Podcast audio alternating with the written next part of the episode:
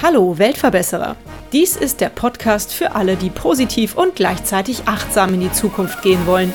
Ein Podcast über Nachhaltigkeit, soziale Projekte und Innovation. Beruf und Kinder unter einen Hut zu bekommen, ist oftmals gar nicht so einfach. Und gleichzeitig kann es gut funktionieren.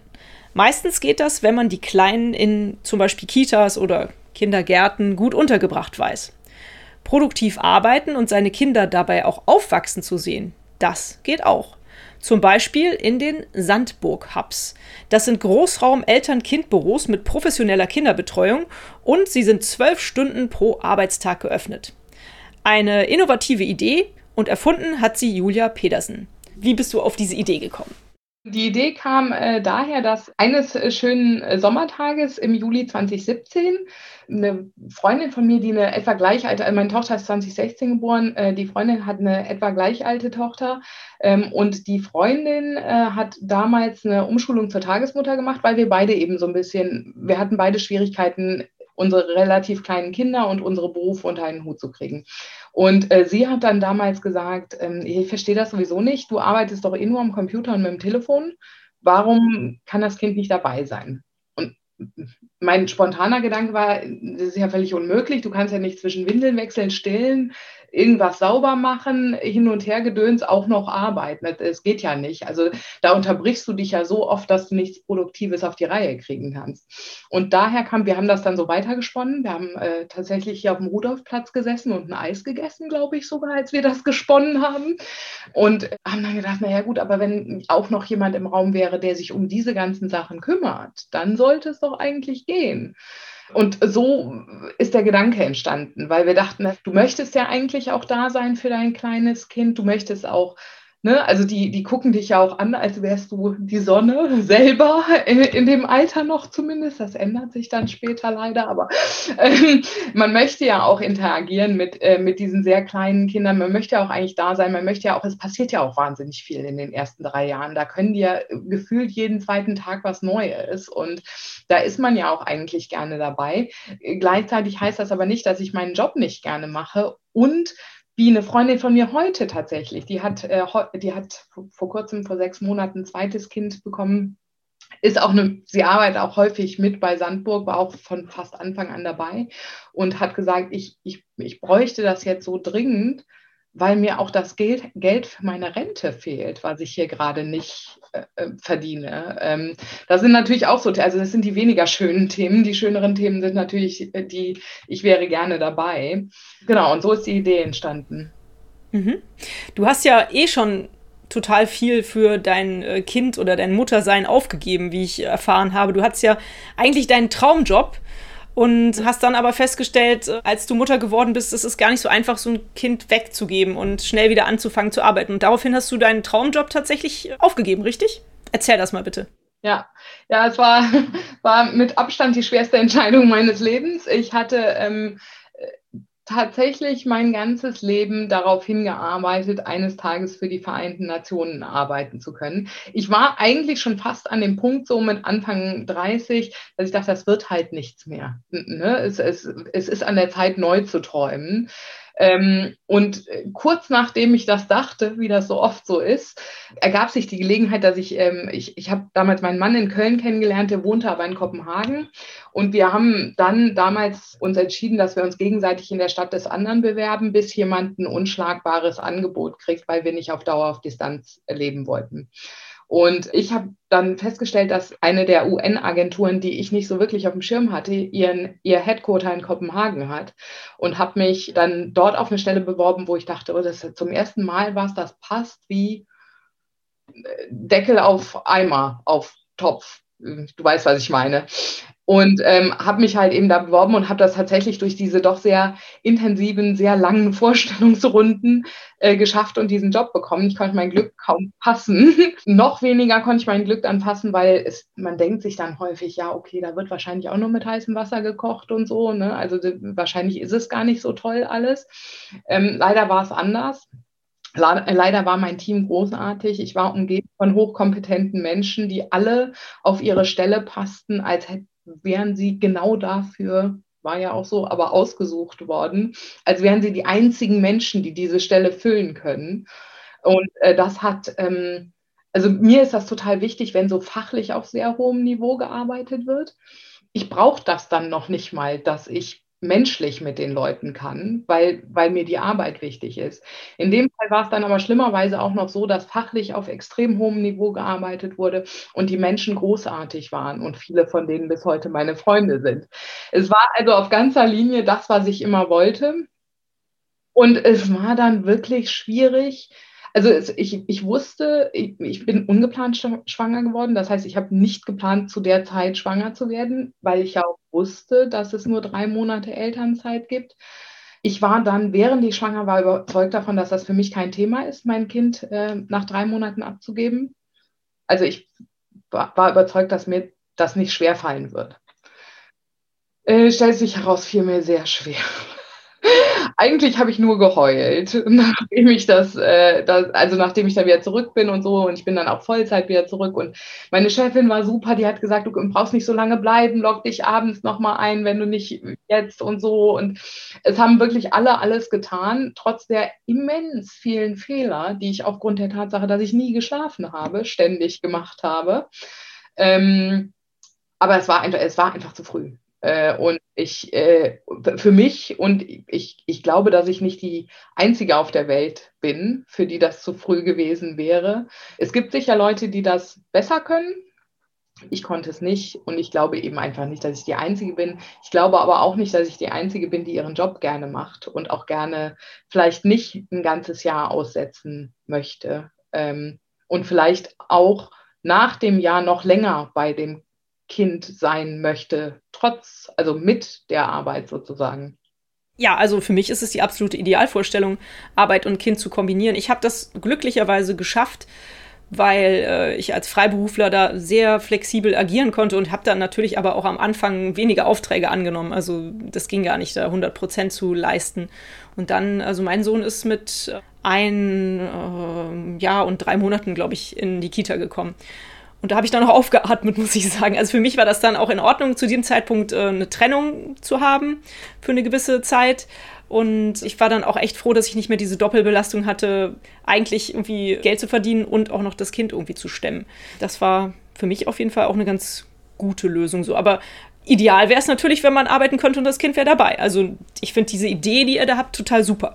Kannst du uns denn vielleicht mal so ein bisschen, ich habe auf eurer Homepage gesehen, da habt ihr so eine tolle Animation. Kannst du uns so ein bisschen mit reinnehmen in die Räume der Sandburg? Kannst du mit Worten ein paar Bilder malen für die Zuhörerinnen? Äh, also ich empfehle tatsächlich jedem, sich das Modell auf der Website anzugucken. Das ist nämlich von der großartigen ähm, Architektin, die wir über Instagram wie das heute so läuft auf dieser Welt, ähm, gefunden haben. Ähm, der Raum ist konzipiert. Darf ich da ganz kurz erzählen, wie viel Spaß das gemacht hat, als wir das gemacht haben? Klar, natürlich. Okay. Also, weil Romina, die Architektin, hat zu mir gesagt, ja, wie stellst du dir das denn vor? Und dann habe ich so angefangen zu reden, weil ich habe das in meinem Kopf immer genau so gesehen, wie es jetzt äh, da ist. Ähm, und sie hat gesagt, nee, nee, nee, das nützt mir nichts geh mal auf Google, such mal ganz viele Bilder und dann sagst du mir mal, was an dem Bild dir gefällt und die schickst du mir. Und ich habe dann tatsächlich, ich glaube, zwei Abende ausschließlich damit verbracht, Kita, super coole Kitas zu googeln, super coole Kindergärten zu googeln, so tolle, ne, diese Facebook- und Google-Büros zu googeln und all das zu ihr zu schicken und zu sagen, den Schreibtisch finde ich cool und, und genau so muss das an der Wand in, in, an der einen Seite aussehen für die Kinder und so eine Stillecke brauchen wir und so. Und das, ähm, das hat wahnsinnig viel Spaß gemacht. Noch cooler war natürlich, dass es am Ende einfach auch so aussah, wie es in meinem Kopf aussah. Es ist also tatsächlich ein Büro, wo wir ganz bewusst, ähm, weil im ersten Entwurf hatte Romina das auch so gemacht, dass die Spielecke eine Spielecke war. Die war so an mhm an einem Ende des Raumes. Mhm. Ich habe gesagt, nee, nee, nee, nee, nee. Das ist ja nicht der Sinn der Sache. Der Sinn der Sache ist, dass die Kinder überall dabei sein können, dass die da überall ähm, sich drin bewegen können. Deswegen dieses Spielthema muss sich durch dieses ganze Büro ziehen. Und das tut es jetzt auch. Da ist zwar in der Mitte so ein Plateau, wo die, ähm, wo auch Matratzen drauf sind, wo, wo man theoretisch auch schlafen könnte, aber wo man mit so mit Treppen hochklettern kann, wo Spielsachen drin sind und so weiter. Drumherum sind die Schreibtische und dann sind an den Wänden aber auch immer noch solche ähm, Spielschleifen, an denen man so ziehen kann, wie man die manchmal vom Kinderarzt kennt. Ich weiß nicht, ich weiß gar nicht, wie die heißen richtig, aber wo auch so, so haptische Sachen noch an den Wänden sind, mit denen man spielen kann. Wir haben das Mobiliar so ausgewählt, dass es ungiftig ist und dass man sich daran eben nicht also da muss man sich schon sehr anstrengen, sich daran weh zu tun, sage ich mal. Wir haben äh, zusätzlich noch, wir haben lange diskutiert, brauchen wir einen Schlafraum. Und ich habe gesagt, ich will nicht, dass die Kinder getrennt werden möchte, dass die Kinder da sind. Und ja. zwar die ganze Zeit. Und wir haben jetzt äh, solche Rollbettchen gefunden, die man da äh, reinstellen kann, die man, also man kann dann, wenn man jetzt sagt, also ich sitze da drin und, und du vielleicht auch und unsere beiden Kinder schlafen zur selben Zeit, dann schnappen wir uns so ein Rollbettchen, wenn die Kinder sich ablegen lassen, hat meine Tochter nie gemacht, die hat einfach auf mir geschlafen, aber egal. Es gibt ja auch Kinder, die lassen sich ablegen, dann kann man die da reinlegen und jeder hat neben dem Schreibtisch noch so einen Rundvorhang, den man auch um das Bettchen drumherum ziehen kann, wenn das Kind Dunkelheit braucht. Brauchen ja manche auch, manche nicht. Es ist immer so kindabhängig.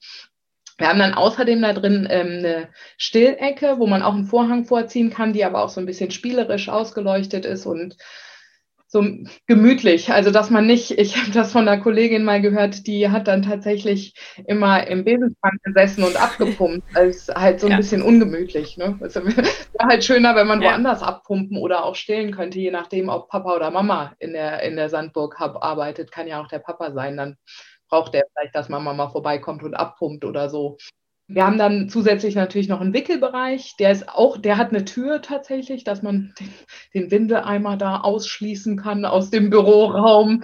Und wir haben dann, was vielleicht auch für dich äh, oder für Menschen, die so Sachen machen wie du, äh, interessant wäre, haben wir natürlich auch so eine Telefonbox, nennt sich das, Phonebooth Neu, äh, Neudeutsch in vielen Coworking Spaces. Das ist eben einfach so ein Raum, der komplett ruhig ist. Also da machst du die Tür zu und der ist schallgesichert. Da kannst du dann Telefonate führen, vertrauliche Gespräche führen. Ähm, Podcasts aufnehmen. Podcasts aufnehmen, genau solche Sachen.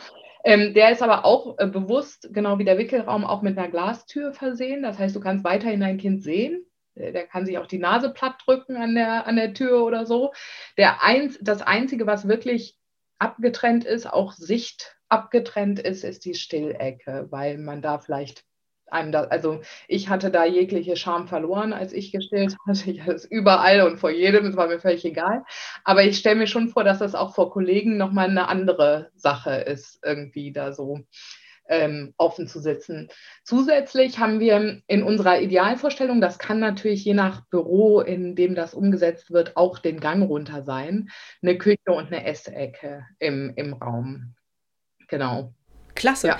Ähm, ich stelle mir das wunderschön vor und, und total traumhaft, aber ich stelle es mir in der Praxis doch sehr schwierig vor. Zum Beispiel mein Sohn, der wird jetzt nächste Woche acht, also ist eigentlich schon echt groß. Und jetzt in der Homeschooling-Zeit, der wunderbaren, die wir jetzt gerade so ähm, teilweise hinter uns haben, ist mir das oft so gegangen, dass ich ein wichtiges Telefonat führen musste. Und wenn er das mitbekommen hat, wollte er einfach, um mich zu ärgern und weil er gerne Aufmerksamkeit haben wollte, hatte sich seine Flöte genommen und hat Flöte gespielt. Ja.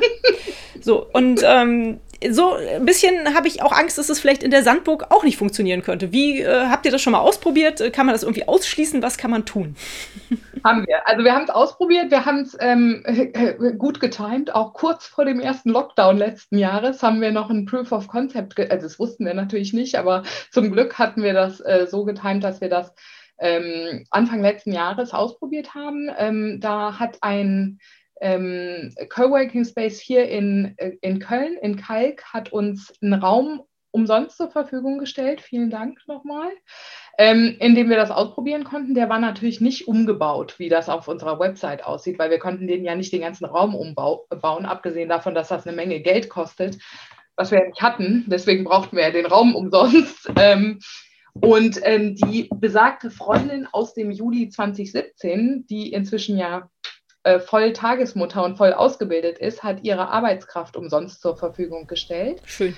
Und dann sind wir rausgegangen und haben gesagt, okay, wir gucken jetzt mal über Facebook und so weiter, dass wir Leute finden, die daran teilnehmen wollen, aber eben bewusst Leute, die nicht mit uns befreundet sind, die dann nicht hinterher sagen, das war eine super Idee, nur weil sie uns mögen, sondern möglichst Leute, die vielleicht auch ein bisschen kritisch sind, die sagen, daran müsste man noch arbeiten und so weiter. Und äh, wir konnten fünf Plätze füllen, weil die Freundin eben die Lizenz hat, auf fünf Kinder aufzupassen. Und das haben wir auch gemacht. Und ähm, es, äh, ich, ganz ehrlich, ich war voll darauf vorbereitet, im Nachhinein schönen zu müssen, wie es gelaufen ist, weil wir haben das an Freitagen machen müssen. Also wir konnten das jetzt nicht an fünf Tagen hintereinander machen, sondern wir mussten es an ich glaube, es waren am Ende sechs oder sieben Freitage machen, weil an Freitagen hat Rita nicht in ihrem, das ist die Tagesmutter, nicht in ihrem regulären Job gearbeitet. Und die brauchen wir ja nun dringend dafür. Und deswegen haben wir gesagt, wir machen das an Freitagen. Das hatte natürlich dann sofort die Schwierigkeit zur Folge, dass die Kinder immer eine Woche raus waren und dann auf einmal wieder drin. Und wir dachten, da müssen wir jedes Mal wieder eingewöhnen sozusagen. Ne? Also das wird richtig schwierig werden. So haben wir uns das vorgestellt. Aber wir haben dann halt im Vorhinein gedacht, okay, da muss man ihm erklären, was die Umstände waren und dass das ja anders wäre, wenn das jeden Tag und so weiter. Und dann waren, hatten wir auch schon vorbereitet, dass eben der Raum ja nicht so aufgesetzt ist, wie wir den planen. Also weil in dem Raum, den man auch auf unserer Webseite sieht, sind sehr viele so schalldämpfende Materialien benutzt, dass das ganz, also die insgesamt die Raumlautstärke runtergefahren wird, einfach mhm. nur durch den Raum schon. Mhm. Und da haben wir gesagt, ja, okay, das müssen wir dann auch sagen, dass das da ja nicht so war und so, weil sonst ist ja viel zu laut. Und wir mussten nichts davon sagen. Toll. Weil es hat original, also bei dem, bei dem Kind, wo es am längsten gedauert hat, hat es äh, ungefähr zehn Minuten gedauert, bis der sich morgens von, äh, häufig wenn sein Papa da war tatsächlich, von Papa gelöst hat. Weil das, da war ein Paar, das hatte sich abgewechselt. Mama und Papa waren dann immer abwechselnd da. Bei den anderen hat das also unter zehn Minuten gedauert, bis die, bis die irgendwie verstanden haben, okay, Mama oder Papa ist hier, Mama oder Papa macht überhaupt nichts, was für mich in irgendeiner Form interessant ist. Und da drüben spielt jemand mit mir, da hinten steht eine Eisenbahn und da liest einer vor. Ähm, und die waren sofort weg. Wir hatten damals eine Praktikantin bei Sandburg, ähm, haben wir jetzt gerade auch, aber damals war es eine andere und die hat irgendwann zu mir gesagt, du, ich habe gedacht, das ist Hölle laut hier. Äh, und ich habe jetzt hier die ganze Zeit gesessen und an meiner Masterarbeit geschrieben. Das ist doch hier nicht lauter als in jedem anderen Großraumbüro auch, wenn nicht leiser. Also es, da war wenig, also Leute stellen sich, glaube ich, so vor, dass dann da brüllende Kinder an jeder Ecke und das alles irgendwie totales Chaos und so. Aber wir haben geglaubt und unser Proof of Concept hat uns bewiesen, wenn Kinder alles haben, was sie brauchen, dann gibt es wenig Grund, Krach zu machen. Die haben zwischendurch mal gelacht, laut, ja. Aber das, also das hat unsere Stimmung jetzt nicht beeinträchtigt. Wir fanden das ziemlich cool. Klar, so um die Mittagszeit wurden dann ein paar ein bisschen unruhig, weil die müde waren. Aber da äh, haben wir das dann auch schnell damit geregelt, dass dann eben Mama oder Papa die auf den Schoß genommen hat, dann sind die da eingepennt, dann haben wir die auf die Matratzen gelegt, dann hatte sich das. Also es war einfach rundherum total gelungen, auch an Stellen, wo wir Sorge hatten, dass es vielleicht nicht so gut gelingen könnte. Und vielleicht noch äh, interessanterweise zum Alter der Kinder. Der jüngste im Proof of Concept war fünf Monate alt und der älteste war zweieinhalb. Und Rita, die ja nun die sozusagen diejenige war, die das von, von den Kindern her einschätzen konnte, hat gesagt, es wäre wahrscheinlich sehr cool, wenn man anfängt, in der Sandburg Hub zu arbeiten, zumindest kurz bevor ein Kind eins wird, weil dein Sohn, meine Tochter sind beide mit eins in den Kindergarten gekommen. Das ist halt ein super schwieriges Trennungsalter, weil die da gerade verstanden haben, dass man sich von ihnen trennen kann. Vorher haben die diesen Hirnsprung ja, noch gar nicht okay. gemacht. Das heißt, da ist das noch gar nicht so dramatisch für sie. Und wenn man, bevor sie eins sind, damit anfängt, dann hat man eigentlich eine total gute Chance, dass da überhaupt kein Stress entsteht. Bis zu einem Zeitpunkt, wir, wir sagen, äh, Sandburg Hub sind so bis drei, bis zu einem Zeitpunkt, wo die sowieso ich sag mal, also ich sag's mal salopp, keinen Bock mehr auf dich haben und lieber in den Kindergarten gehen, so. Genau. Dann habt ihr da ja richtig gute Erfahrungen gemacht. Wie sieht es eigentlich aus? Also in einem Kindergarten, aber bei uns zum Beispiel auch in der Kita gibt es ja auch einen Garten. ist das auch mit in euer Konzept äh, eingeplant, dass es eine draußen Bewegungsmöglichkeit für die Kinder gibt? Auf jeden Fall. Also ähm, der Plan ist genau wie in einem Kindergarten oder im, im, in der Kita. Zum Beispiel in der Kita, wo meine Tochter war, ab eins, da gab es keine Außenfläche, weil, das, weil wir in der Innenstadt wohnen. Ist einfach völlig unmöglich, hier äh, eine vernünftige Außenfläche zu haben. Die sind dafür dann aber auf den Spielplatz gegangen mit den Kindern. Ähm, und ähm, die Idee ist halt sehr ähnlich. Also die, unsere Grundidee, die erste Idee, wir haben ja inzwischen drei Partnermodelle, aber die Grundidee war ja, dass Großkonzerne im Haus, also im Bürohaus, ein Sandburg Hub einrichten für Mitarbeitende, die sie halten wollen und auch als Employer Branding Maßnahme sozusagen. Ne? Weil wenn man sowas hat, kriegt man vielleicht auch Talente, die irgendwann planen, Eltern zu werden. Und da wäre dann halt der Plan, dass man schaut, dass man das möglichst im Erdgeschoss irgendwo äh, realisiert. Und wenn man Glück hat und das Firmengelände irgendeinen Außenbereich hat, wir dann gleich sozusagen noch ein, eine kleine Außenfläche mit ausbauen. Ansonsten, wenn das nicht möglich ist, das kann auch sein. Bei vielen Firmen ist es tatsächlich möglich, vor allem bei Firmen, die bisher angefragt haben. Da sind die Bürogebäude immer so riesengroß, dass da auch irgendwo Außenflächen sind, die man nutzen kann. Wenn das nicht der Fall ist, dann wäre das eben so ein ähnliches Konzept, wie wenn man in der Innenstadt ist. Dann würden irgendwann die ähm, Erziehungsfachkräfte die Kinder, die Lust haben, einpacken und mit denen rausgehen, eine Runde. Ja. Also ich kenne zum Beispiel auch aus einigen Firmen, also zum Beispiel jetzt die Deutsche Welle in Bonn, da kenne ich, äh, dass die ein Eltern-Kind-Büro haben was auch viele Leute da schon total super finden, weil es auch nicht normal ist, dass eine Firma sowas hat. Aber da ist ja dann das Problem, dass du auf jeden Fall keinen Erzieher dabei hast. Also du hast wirklich nur das Kind und, und, und du musst dich um das Kind ja im Endeffekt immer noch kümmern. Und das, das ist halt wirklich schwierig, das dann unter einen Hut zu kriegen. Ne? Also das ist super, dass bei eurem Konzept dann da eine pädagogische Fachkraft da ist, die sich halt die Kinder schnappt und mit denen halt was macht und denen, was du sagst, auch gute Impulse für die Entwicklung gibt. Ja, bei meiner Arbeitgeberin in meinem sozusagen bezahlten Job, weil Sandburg äh, zahlt mir ja kein Gehalt, ist auch im öffentlichen Sektor, da ist das tatsächlich sehr üblich, dass es ein Eltern-Kind-Zimmer gibt. Ähm, bei meinem Arbeitgeber ist das auch wunder wunderschön. Also die haben sich wirklich richtig Mühe gegeben. Äh, die Problematik ist ja zum einen, dass es eben keine pädagogische Fachkraft gibt, ähm, die dir irgendwas abnehmen kann.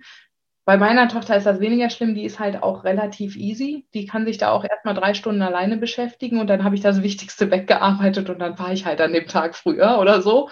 Ähm, aber ähm, das zweite Problem, und das sehe ich als das größere Problem an tatsächlich, ist, dass Eltern-Kind-Büros normalerweise für den Notfall da sind. Das heißt, wenn deine Betreuung kurzfristig ausfällt, äh, Sandburg-Hubs sind ja dafür da, dass das ein Dauerzustand, also ein natürlich ein begrenzter, temporärer äh, Dauerzustand, aber ein, ein, mehr oder weniger ein Dauerzustand ist, so dass sich da auch eine Gruppendynamik entwickeln kann unter den Kindern, die, die, ähm, die ja auch für Kinder wichtig ist, auch für unter Dreijährige ist das wichtig, dass sie diese Gruppendynamik haben und sich austesten können. Auf jeden Fall. Habt ihr denn bei diesem äh, Versuch, den ihr da jetzt gestartet habt, diesen Trial in Köln-Kalk, habt ihr denn da Dinge herausgefunden, die verbessert werden müssen? Oder also ich meine, es hörte sich ja jetzt so an, als ob es alles perfekt gelaufen wäre. Ja, das ist eine gute Frage. Ich weiß nicht. Also wir haben, wir waren, wir haben da eigentlich alles rausgekriegt, was wir da rauskriegen wollten, nämlich geht das mit der Trend, also äh, geht das, dass Kinder sich woanders hinbewegen, also nicht bei Mama die ganze Zeit auf dem Schoß sitzen. Wir wollten herausfinden, wie laut ist es, ohne Umbau und wir wollten herausfinden, ähm, wie das mit, mit dem mit der, mit der, wie schnell das geht, so, sozusagen, bis sie sich eingewöhnt haben. Äh, also der Raum war halt nicht optimal, weswegen wir, weswegen wir auch ein Raumkonzept haben. Aber ansonsten haben wir da ein, wir haben uns da sehr bestätigt gefühlt. Wir haben vorher immer wieder sehr stark gezweifelt, dass wir uns irgendein Hirngespinst ausgedacht haben, weil wir, das, es kann doch nicht sein, dass das noch nie einer versucht hat, wenn das funktioniert. Und wir haben halt wirklich viel recherchiert. Also wir haben zum einen uns nochmal Eltern-Kind-Zimmer äh, genauer angeguckt, wir haben uns Betriebskitas genauer angeguckt, wir haben das Konzept Rockzipfel, was ursprünglich aus Leipzig kommt, das gibt es aber auch in Bonn, wo die Eltern rotieren und in einem anderen Zimmer auf alle Kinder aufpassen und dann arbeiten abwechselnd. Das haben wir uns angeguckt und mit ein paar Leuten gesprochen. Wir haben mit einer Frau gesprochen, die in Utah das Parenting in the Workplace Institute ähm, eingerichtet hat. Die hilft zum Beispiel Firmen damit, weil es ja in den USA üblich ist, deswegen ja auch bei den Vereinten Nationen, dass man nur drei Monate Elternzeit hat. Äh, die hilft Firmen damit, einen Arbeitsplatz so zu gestalten, dass Mütter zumindest bis das Kind ins Krabbelalter kommt, ihr, ihr Baby mitbringen dürfen zur Arbeit. Und die schreibt Policies für sowas alles. Und wir haben einfach mit ganz vielen Leuten ganz viel gesprochen und schon ganz lange das auch gemacht. Wir sind auf jedem Newsletter, den es zu dem Thema gibt und recherchieren wirklich ständig, gibt es das schon irgendwo, hat das irgendwer schon erfolgreich gemacht. Und weil wir nie was gesehen hatten, haben wir doch sehr stark gezweifelt, dass wir uns nicht irgendwas Wildes ausgedacht haben, was gar nicht funktionieren kann. Und der Proof of Concept hat für uns bewiesen, dass wir das nicht getan haben. Und wir glauben inzwischen, dass das daran liegt, dass das, ähm, ich sage mal so gerne, Innovation, eine Innovation für arbeitende Eltern ist ja jetzt nicht so innovativ zu sagen, wir stellen mal ein Büro dahin und dann packen wir da mal ein paar Fachkräfte rein und nehmen die Kinder mit. Also tatsächlich ist das ja total, also uninnovativer geht es ja gar nicht, als zwei komplett bewährte Konzepte einfach mal so aufeinander zu legen und zu sagen, hier Innovation wir glauben tatsächlich, dass da noch so eine Barriere im Kopf ist. Das hat sich einfach so lange eingespielt, dass wir Eltern, dass wir Kinder und Arbeit immer, immer, immer sehr getrennt, auch in unseren eigenen Köpfen, auch Eltern, auch Eltern, die ihren Job und ihre Kinder lieben, haben es im Kopf so, das geht nicht, das kann nicht gehen, das, das muss, das kann nicht zusammenpassen. Und ich glaube einfach, dass sich das über Jahrzehnte möglich, also mindestens seit der, seitdem Frauen nach dem Zweiten Weltkrieg äh, Teil, der, Teil der Arbeitswelt geworden sind, hat sich das so eingespielt. Und damals hat es ja auch Sinn gemacht, weil die meisten dieser Frauen eben an Produktionslinien gearbeitet haben. Da ist es nun mal gefährlich für Kinder, da kannst du die auch nicht mitnehmen. Aber am Computer und am Telefon ist es so gefährlich nicht. Vollkommen richtig. Also eigentlich ist es gar nicht so eine abwegige Idee, die ihr da habt, sondern im Grunde genommen sehr logisch. Wie weit seid ihr denn jetzt im Moment? Also du hast gesagt, ihr habt ja noch keine konkrete Umsetzung bisher der, der Sandburg, oder? Und was ist der Plan? Wo soll überall eine Sandburg gebaut werden? Gibt es da schon Objekte? Also als ich die Firma gegründet habe, habe ich diesen Gründungsberater damals, äh, der hat mich gefragt, was meine Vision ist und ich habe gesagt, das Sandburg-Logo soll so bekannt sein wie das goldene M. Da hat er mich ausgelacht und hat dann gesagt, naja, wenigstens haben sie Träume. Tatsächlich ähm, ist es im Moment so, dass wir eben einfach, ähm, einfach sage ich da, wir brauchen einfach einen Großkonzern, der gewillt ist, diesen Sprung zu gehen. Natürlich ist das immer ein Risiko. Ne? Wenn das noch nie jemand vorher gemacht hat, dann muss man sich halt was trauen. Und ich sage deswegen Großkonzern, weil es halt Geld kostet. Ne? Also dieser Umbau kostet Geld. Ähm, und dann der monatliche Preis, also ist für einen Großkonzern kein großes Problem, weil es ähnlich dem ist, was man für einen Betriebskita-Platz ausgibt. Aber es ist halt auch vom Umbau her einfach Geld und auch wenn man das so nimmt, also man muss ja dann auch in das Bürogebäude eingreifen, sozusagen. Und ne, also man muss dann da was bohren und so weiter. Und ich glaube ja, jetzt ist der richtige Zeitpunkt. Äh, wir äh, leben äh, in Corona-Zeiten. Viele arbeiten sowieso nicht im Büro, in dem sie normalerweise sind. Vieles steht eh leer. Jetzt gerade ist der optimale Zeitpunkt, wo auch alle darüber diskutieren, wie geht es weiter nach dieser Pandemie. Aber es, es ist einfach eine Frage von, wer traut sich als erstes. Äh, tatsächlich. Zusätzlich läuft auch noch unsere Crowdfunding-Kampagne, aber ich befürchte, dass wir leider nicht auf den ähm, Betrag kommen, den wir brauchen, um ein Sandburg-Hub in Köln zu bauen. Das war der ursprüngliche Plan. Hm. Wie viel bräuchtet ihr? Wir bräuchten 200.000, wenn wir es selber machen. Es ist günstiger, wenn ein Großkonzern äh, bei sich was umbaut. Aber wir in dem Fall ja auch noch die Miete und diverse andere Themen, die, die man nicht hätte, wenn man das bei jemandem vor Ort schon machen würde. Ja, klar, richtig. Wie ist denn eigentlich der monatliche Preis? Du hast eben davon gesprochen, es ist äh, eigentlich preiswerter als ein Betriebskita-Platz höchstwahrscheinlich, aber wie, wie hoch ist er denn? Ist ungefähr das gleiche, sind 800 pro Platz. Also äh, pro Platz heißt ein Erwachsener, ein Kind. Mir ist bewusst, dass es auch Menschen gibt, die mehr als ein Kind unter drei Jahre haben. Ich ja nicht, aber ich, mir ist das bewusst, dass es das gibt. ähm, deswegen da haben wir, da sind wir noch äh, in der Kalkulation, wie dann der Preis aussehen würde. Der wäre dann natürlich aber günstiger, wenn es nur ein Erwachsener und zwei Kinder sind. Oder drei Kinder. Wir hatten eine Mutter von Drillingen bei uns in der Kita. Ja, oder man kann ja auch tatsächlich den Abstand, also schon allein mit Abstand kann man das auch schaffen, äh, ähm, glaube ich fast, oder? Drei Kinder unter drei zu haben, ja. Könnte man, glaube ich, hinkriegen, denke ich. Mm, okay, also hast du bisher, ähm, habt ihr noch keinen Großkonzern gefunden, der das bisher finanziert? Oder der sich das wagt, sagen wir mal so. Wir haben ein paar Anfragen. Ich glaube, da ist einfach viel immer Red Tape in, intern, also gerade bei Großkonzernen. Ich kenne das selber aus meinem bezahlten Job. Äh, ich arbeite viel mit Betriebsräten und so. Da sind so Mitbestimmungsthemen, die da drin sein müssen. Dann machen sich viele Sorgen um diverse rechtliche Themen, die man erstmal ausräumen muss. Das Gute ist, dass wir noch, ich habe schon, also wie gesagt, wir haben angefangen zu recherchieren in 2017. Ich habe ich würde schon behaupten, seit Mitte 2019, aber spätestens seit nach dem Proof of Concept hat mir noch niemand eine Frage gestellt, die ich nicht beantworten konnte. Das ist doch schon mal gut. Denkst du, dass, dass dieses Konzept, die Sandburg, auch etwas dazu beitragen kann? Es ist ja leider immer noch so, dass viele Frauen nicht in Führungspositionen auftauchen, dass in vielen Betrieben einfach die Frauenquote nicht erfüllt werden kann, weil angeblich zu wenig Frauen da sind, die überhaupt arbeiten könnten in verschiedenen Positionen. Meinst du, dass die Sandburg da helfen kann, dass das ein bisschen sich ändert in Zukunft? Also äh, Gender Equality ist ja mein, mein Lieblingsthema eigentlich, ähm, ist, auch, äh, ist auch Teil des Grundes, das ist also quasi mein kleiner Beitrag. Äh, deswegen ja, ich glaube das schon. Natürlich muss sich noch ganz viel anderes ändern. Also was du eben angesprochen hast, es gibt, es gibt einfach keine Frauen, die qualifiziert sind. Viel davon hängt zusammen mit äh, diesen unconscious Bias-Themen, die wir im Kopf haben wo wir für uns ganz unbewusst entscheiden, wer qualifiziert sein kann und wer nicht. Aber ich habe tatsächlich sehr, sehr große Hoffnung, weil nicht, nicht so sehr, weil ich glaube, dass es deutlich hilft, Frauen von, vom Elternsein zu entfernen, ja eher nicht, ähm, aber weil ich sehr viel mit jungen Männern gesprochen habe in den letzten Jahren über dieses Sandburg-Thema. Und Männer, die, also ich bin jetzt gerade 40 geworden, um das einzuordnen, ähm, Männer, die vor allem unter 30, aber auch so Anfang 30 sind, haben sehr, sehr starkes Interesse daran, involviert zu sein in das Leben ihrer Kinder und haben großes Interesse, nicht die alleinigen äh, Geldverdiener sozusagen zu sein und in wirklich partnerschaftlichen Partnerschaften zu leben.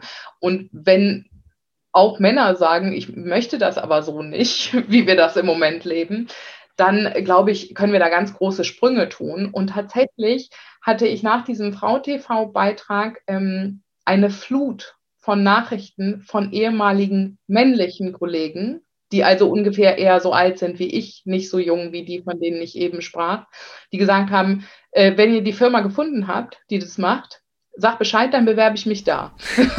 cool. Also das scheint schon so, das läuft, glaube ja, ich, gerade ja. bei den Männern auch ab, äh, dass sie das nicht mehr so möchten, diese Trennung. Sehr schön. Also da finde ich auch toll, dass da anscheinend äh, das Gedankengut sich so ein bisschen ändert in den Generationen. Ich hatte gerade neulich einen ähm, ganz äh, verrückten Spruch eines Bekannten, äh, wo ich äh, sehr schlucken musste, der sagte zu mir, also ich finde ja nicht, dass Mütter Bundeskanzlerin werden sollten. Wo ich auch so dachte, aha, okay, wo ist jetzt die Logik? Aber okay, manche Menschen denken auch noch so und das ist eigentlich ganz schön traurig. Ich bin froh, wenn da eine junge, äh, moderne Generation nachwächst. Wie äh, steht ihr denn im Moment wegen Corona da? Ich meine, du hast gerade gesagt, im Grunde genommen ist es für euch ja vielleicht von Vorteil, weil Büros aktuell umgebaut werden könnten, ohne dass es großartig einen Betrieb stört. Aber ist es eventuell trotzdem auch ein Faktor, der euch behindert? Ist es für euch eine Herausforderung im Moment? E-, ehrlich gesagt, also ich, ich war, ich, Anfang letzten Jahres sah für mich so aus. Ähm, Im Januar, Februar war ich auf einem totalen Hoch, weil ich dachte, geil, es funktioniert alles viel besser, als wir gedacht haben. Es ist, funktioniert alles. Ähm, und dann kam der erste Lockdown und ich dachte, Okay, ja gut, nee, macht ja nichts. Wir, ne, wir gucken mal, wir arbeiten das mal alles um, was wir da jetzt gelernt haben und machen das schön, verpacken das schön und packen das auf Social Media und so, alles schön. Und dann kam, dann gingen so ein paar Wochen ins Land und dann ich ging auf dem Zahnfleisch, weil mich das äh, total fertig gemacht hat, dass meine Tochter hier war und ich sie ihr nicht gerecht werden konnte, der Arbeit nicht richtig gerecht werden konnte, gefühlt und so weiter. Und ich auch viel auf den sozialen Medien gewettert habe, was sich die Regierung dabei eigentlich denkt äh, bei dieser Thematik. und habe dann gedacht, um Gottes Willen, das ist der Tod der Sandburg, weil jetzt möchte das keiner mehr. Kein Mensch möchte jetzt noch die Kinder um sich herum haben. Tatsächlich wandelte sich das sehr schnell und ich habe immer mehr gehört, auch wie schön das eigentlich ist, dass ich mein Kind so viel sehe und wie schön das, na klar ist das super nervig, das ist super viel gerade alles, aber das ist voll schön, dass wir uns so oft sehen. Und dann passierte etwas Magisches. Auf einmal wurden die Gespräche um Sandburg viel leichter. Weil äh, vorher war es häufig so, dass ich hatte kaum angefangen zu pitchen. Da kam so, hä, wie soll das denn funktionieren? das kann ja gar nicht gehen. Und ich, ich dachte so, ja, okay, und dann, ne, dann erklärt man halt und hört zu und so weiter. Nach den ersten paar Monaten im ersten Lockdown wurde das auf einmal total einfach. Da war das so, ja, ach, das kann ich mir total gut vorstellen. Auch wie schön das wäre, wenn ich mich trotzdem noch konzentrieren könnte, aber das nicht missen müsste, dass die Kinder da sind. Das fände ich eigentlich total schön. Es wurde deutlich einfacher und damit hatte ich null gerechnet, als das anfing. Okay, ja schön. Dann ist es ja für euch irgendwo noch ein bisschen äh, Glück im Unglück gewesen, möchte man mal vielleicht ja. so sagen. ja, auf jeden Fall. Ich frage meine Interviewgäste eigentlich immer nach einer schönen Geschichte, die sie mit ihrem Projekt und ihrer Idee verbinden. Irgendein besonderes Erlebnis, das sie hatten, im Zusammenhang? Hast du da irgendeine Geschichte, die du mit uns teilen kannst? Oh Gott, so viele. Es gibt viele, ja, dann fang mit der ersten schön ähm, an. Ich, ich, ich glaube, ich müsste da tatsächlich nochmal unseren Proof of Concept in den Vordergrund rücken. Da war eine, wie gesagt, wir kannten diese Menschen alle nicht. Ne? Wir haben die über soziale Medien rekrutiert und haben gesagt, äh, ne, kommt vorbei. Wir haben das nach First Come, First Serve Basis gemacht. Die Leute, die sich angemeldet haben, der Erste, der hat einen Platz gekriegt und dann der Nächste, bis die fünf Plätze voll waren. Und da kam eine Frau rein am ersten Tag, den wir das gemacht haben und sagte, also, äh, wieso hatten das noch nicht vorher jemand gemacht? Das ist doch logisch, dass das funktioniert. Setzte sich an den Schreibtisch, hatte mir mit diesen Worten ihren fünfjährigen Sohn übergeben, setzte sich an den Schreibtisch und fing an zu arbeiten. Wir haben dann später noch mal ein bisschen gequatscht natürlich. Wir haben alle ein bisschen gequatscht. Sie ist Französin. In Frankreich ist die Elternzeit auch drei Monate. Und für sie war das so, völlig selbstverständlich, dass das die Lösung ist für diese Thematik. Und das war wirklich eine, das war so herzerfrischend nach dem vielen, wie soll das denn funktionieren?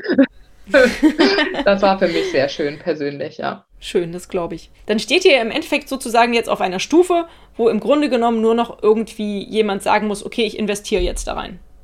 Genau. Okay. Da sind wir. Also wenn jemand unter den Hörerinnen und Hörern zum Beispiel eine Idee hat, wen er als Investor begeistern kann, los und äh, hier alarmiert sofort die Julia.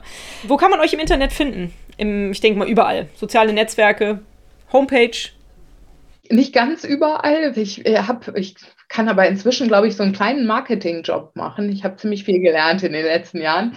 Die Homepage ist www.sandburg-hub, also hub.com. Und dann findet man uns unter Sandburg Hub ähm, auf Twitter, LinkedIn, Facebook und Insta. Und YouTube. Wow. Aber wir sind noch nicht auf TikTok oder okay. Pinterest. Oder okay. so. Aber da schließt direkt gleich meine nächste Frage an. Du verwendest ja sehr viel Energie für diese Aufgabe. Und das, obwohl deine Tochter ja jetzt eigentlich schon gar nicht mehr äh, wirklich zu der Zielgruppe gehört, ne, denke ich, wenn ich das jetzt so richtig verstanden habe, die in der, die Sandburg aufgenommen würde. Wieso machst du das? Macht dich die Aufgabe glücklich? Wie kriegst du das hin, neben deinem sonstigen Arbeitsalltag? Mit wenig Schlaf. Aber wir sind da wieder beim Gender Equality Thema tatsächlich. Ich habe in den letzten Jahren öfter mal mit meiner Mutter gesprochen, wie das bei ihr so war, als sie in Elternzeit war und so und äh, wie sie ihre Rückkehr in den Beruf empfunden hat und so. Man denkt ja über sowas auf einmal nach, wenn man selber Mutter ist. Vorher habe ich da nicht so viel drüber nachgedacht. Und äh, jetzt ist ja meine Tochter nun meine Tochter. und ich möchte eigentlich nicht so gerne, dass sie in 20, 30 Jahren dieses gleiche Thema wieder an der Backe hat, sozusagen. Ich möchte nicht, dass sie den, genau die gleichen Themen wieder durchdiskutieren muss, sich ungerecht behandelt fühlen muss, weil sie eine Auszeit nimmt und so weiter. Ich möchte auch nicht, dass sie dann sagt, dann kriege ich gar keine Kinder, weil ich glaube, ich wäre gerne Oma. Das hört sich irgendwie gut an. Ähm, deswegen, ich, also natürlich möchte ich, dass sie wählt, was sie wählen möchte, aber ich möchte nicht, dass äh, die Dinge, die uns äh, heute vielleicht daran hindern, zu sagen, ich, ich, ich kriege ein Kind, dass sie sie daran hindern werden. Ob sie das dann möchte oder nicht, ist ihre Entscheidung. Aber ich, äh, ich glaube einfach, es bewegt sich sehr langsam, dieses Thema Gender Equality. Äh, mir viel zu langsam und ich hätte gerne, dass da ein bisschen Tempo reinkommt. Und ich glaube, selbst wenn es nicht, das Sandburg-Logo nicht so bekannt wird wie das Goldene M, was ja meine Ambition ist, dann hoffe ich doch zumindest, dass es mal bei dem einen oder anderen einen Denkanstoß gibt. Einfach nur, dass diese Barriere mal so ein bisschen anfängt zu bröckeln in unseren Köpfen. Ja, auf jeden Fall. Ich glaube, das hast du schon auf ganz vielen Ebenen erreicht. Also ich habe ja gesehen, du bist ja auch schon wirklich viel in der Presse unterwegs und ich glaube, da hast du schon einen richtig großen Beitrag geleistet. Und ich finde es ganz, ganz toll und ganz, ganz wichtig für unsere schöne Welt, dass es so Menschen wie dich gibt, die da so viel Energie reinsetzen, sowas umzusetzen. Also Vielen Dank, dass du das machst. Wie kann man denn euch oder dir noch helfen, außer jetzt vielleicht den Großinvestor an Land zu ziehen? Ähm, einfach drüber reden. Ähm, gerne, mhm. gerne auch auf unseren, also unter unseren Posts. Also weil uns interessiert es tatsächlich, was ihr dazu zu sagen habt. Auch wenn ihr sagt, das ist ja totaler Quatsch, kann alles gar nicht funktionieren. Das wollen wir trotzdem gerne hören. Äh, und äh, wenn ihr sagt, das äh, finde ich die genialste Idee aller Zeiten, dann mit möglichst vielen Leuten einfach drüber sprechen. Das hilft uns total. Vielleicht auch mal beim eigenen Arbeitgeber anfragen, was er oder sie davon hält. Das muss, es muss ja nicht, also ich glaube nicht, dass man so einen, einen Investor dieser Größe einfach mal so an Land zieht. Aber nee, glaube, leider nein. Ich glaube, wenn man einfach darüber redet, dass das eine, vielleicht eine Hilfe wäre für Menschen in bestimmten Lebenslagen, ähm, das, das, ist, das ist genug, wenn, diese, wenn dieses Gespräch stattfindet, erstmal. Fühlst du dich denn, äh, liebe Julia, als Weltverbesserer?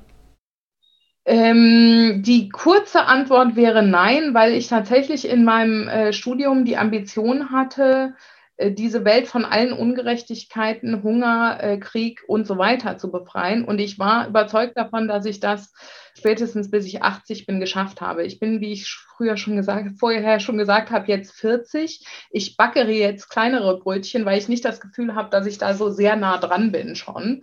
Deswegen habe ich gedacht, okay, dann mache ich halt so ein ganz kleines Brötchen und mache so ein, so ein kleines Stückchen Richtung Gender Equality wenigstens. Und ich glaube halt, dass, also ich, Gender Equality war schon immer ein Thema für mich. Ich habe in Südafrika studiert und war in so einem an so einer Uni, wo, wo so sehr linke Themen sehr wichtig waren und bin da viel in Berührung gekommen, auch mit solchen Themen und habe dann gemerkt, als ich Mutter wurde, wie sehr das noch, also wie, wie auf einmal wird es zu einer Schlucht, ja, wenn es vorher so ein bisschen so ein Loch war oder ein Riss vielleicht. Auf einmal ist es eine Schlucht und das ist, ich habe, äh, ich weiß nicht, ob du diese Studie gelesen hast von Kleven et al. heißt, äh, also das waren mehrere Wissenschaftler, die diese Child Penalty ähm, äh, recherchiert haben und eben herausgefunden haben, dass Frauen in, die haben sechs Länder verglichen, eins davon ist Deutschland, wie viel weniger Frauen verdienen nach der Geburt des ersten Kindes und bis zu zehn Jahre nachdem das erste Kind geboren worden ist. Länger haben die nicht recherchiert, das wird danach nicht besser werden. Und in Deutschland sind das 65 Prozent. Hm. Ja. Boah. Ja. Das ist echt ungerecht, das stimmt. Nichtsdestotrotz finde ich, dass du ein kleiner Weltverbesserer bist. Du bist man muss ja nicht gleich die Welt retten, aber ein, bisschen, ein Stück verbessern, das ist doch schon hervorragend. Und ich glaube, das tust du mit dieser Idee oder dass zumindest du diese Idee halt auch in die Öffentlichkeit trägst und darüber redest. Das ist ganz toll. Wie stehst du denn äh, persönlich zum Thema Nachhaltigkeit? Weil in diesem Podcast geht es ja auch um Nachhaltigkeit. Mit der Innovation bist du ja schon gut dabei, die Innovation. Aber wie, wie stehst du zum Thema Nachhaltigkeit? Kommt das in deinem Alltag auch vor? Ähm, es, es, ist total lustig, dass, ähm, dass du das ansprichst. Das ist für mich persönlich ein total wichtiges Thema. Es ist auch, es ist noch mehr zum Thema geworden in diesem Windelkrieg, der ja auf einmal, nachdem das Kind geboren ist, sich irgendwie ausbreitet. ähm, und ähm, ich habe ich hab schon immer viel darüber nachgedacht, dass, da sind wir jetzt wieder beim Thema Gender Equality und Nachhaltigkeit, ähm, dass so Frauenprodukte ja auch sehr äh, deutlich viel Müll verursachen, so Monatsprodukte und dann ja auch Windeln wieder, also immer so Themen, die häufig auch Frauen betreffen, sehr viel Müll verursachen. Und gleichzeitig habe ich ja in den letzten Jahren mit Sandburg viel gepitcht auf so Wettbewerben, wo es immer hieß, es ginge um Innovation und um Nachhaltigkeit und so weiter. Und da hat äh, immer niemand verstanden, was Sandburg sein soll. Also es war immer ganz klar, als ob ich, als ob ich Chinesisch gesprochen hätte. Das hat mich verstanden. Und damals haben wir uns ganz fest vorgenommen, sollten wir eines Tages tatsächlich Profit machen, wird es einen Wettbewerb geben für zum Beispiel Nachhaltigkeit im Thema Kinderbetreuung. Und wir werden irgendwie Geld ausschreiben für Start-up-Firmen, die irgendwas entwickeln. Zum Beispiel, wir, wir, wir hatten so an biodegradable ähm, Windeln gedacht oder so Feuchttücher, die sich in Luft auflösen oder äh, irgendwie so, also irgendwas, was, ja. was dem Ganzen ähm, weil äh, es, häufig werden dann so Vorschläge gemacht, wie man, man kann ja dann auch einfach Stoffwindeln benutzen und so weiter. Ja, kann man einfach in Anführungsstrichen, muss man dann halt alles waschen und ähm, bleibt dann meistens wieder an demjenigen hängen, der mehr zu Hause ist, was ähm, häufig die Mutter ist. Und das versuchen wir halt. Also da, da, das sind so Themen, die sind uns einfach total wichtig und da würden wir äh, eben auch in den Sandburg-Hubs drauf achten, sowohl im pädagogischen Konzept als auch im Nutzen. Schön. Das ist eine richtig gute Idee. Noch ein Grund mehr, warum ihr unbedingt bald einen Investor finden solltet. Bald Geld äh, zu vergeben haben sollten. genau, richtig. Äh, ich hoffe, wir konnten die, die Sandburg-Idee einigermaßen gut darstellen. Ich überlege gerade, ob wir irgendwelche Gesichtspunkte vergessen haben, was wir noch hätten erwähnen sollen. Aber ich habe eigentlich alle meine Fragen jetzt auf jeden Fall gestellt. Ich hoffe, dass die Hörerinnen und Hörer sich das gut vorstellen können. Und auf jeden Fall empfehle ich auch allen, sich mal die Homepage anzugucken und sich diese 3D-Animation anzugucken. Das äh, ist schon auf jeden Fall ein paar Klicks wert, würde ich behaupten. Liebe Julia, meine allerletzte Frage, falls dir nicht noch irgendwas Schönes einfällt, was wir noch sagen sollten. Stell mal deine letzte Frage, vielleicht fällt mir dazu was Schönes ein. das, ist, das ist eigentlich immer eine von mir sehr persönlich äh, gemünzte äh, Frage. Ich frage alle Leute, die ich über diesen Podcast kennenlerne, weil die eigentlich immer alles, sind immer alles eigentlich tolle Menschen und ich lese so gerne. Deswegen frage ich immer nach einem Buchtipp. Und meistens kommt ja auch ein guter Buchtipp zum Thema. Und äh, das finde ich eigentlich immer noch einen ganz schönen Abschluss. Hast du einen Buchtipp für uns? Ähm, vielleicht nicht ganz zum Sandburg-Thema, aber zum Gender Equality-Thema ähm, kann ich im Moment, also da kann ich eine längere Liste äh, zu rüberschicken, aber ähm, gerade lese ich endlich, hätte ich schon lange lesen müssen, Invisible Women von Criado Perez heißt die Frau. Die hat darüber geschrieben, wie unsere Welt. Ich bin auch so ein kleiner Daten-Nerd. Also ich mache total gerne, ich äh, treffe gerne Entscheidungen basierend auf Daten. Und die hat halt ein Buch darüber geschrieben, dass die Big Data auf dieser Welt, also alle Daten, die wir erheben, häufig von weißen alten Männern erhoben werden und deswegen die Realitäten von anderen Menschen, zum Beispiel Frauen, nicht mitdenken. Und da, da geht es dann um so Sachen, die wir alle schon kennen, wie Crash-Test-Dummies und so, die gebaut sind wie ein Mann und deswegen halt auch nur für einen Mann sicher sind, sozusagen, diese Autos.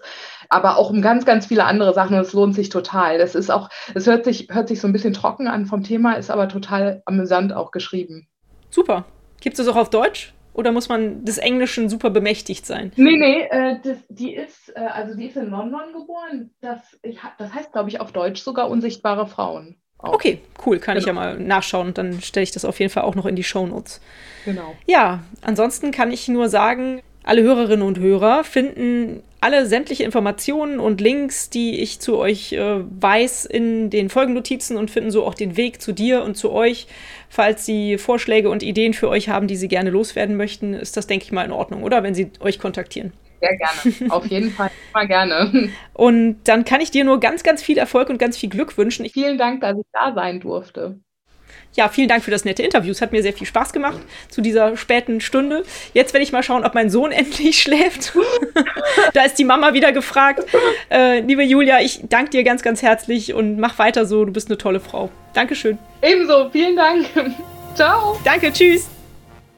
Und hat es euch gefallen? Seid ihr inspiriert, berührt? Habt ihr eine Idee für eine neue Podcast-Folge oder Verbesserungsvorschlag für mich? Dann hinterlasst mir doch eine Bewertung oder einen Kommentar. Ich freue mich drauf. Ihr findet die Weltverbesserer regelmäßig hier an dieser Stelle. Abonniert den Podcast doch gerne. Bis bald, eure Birte.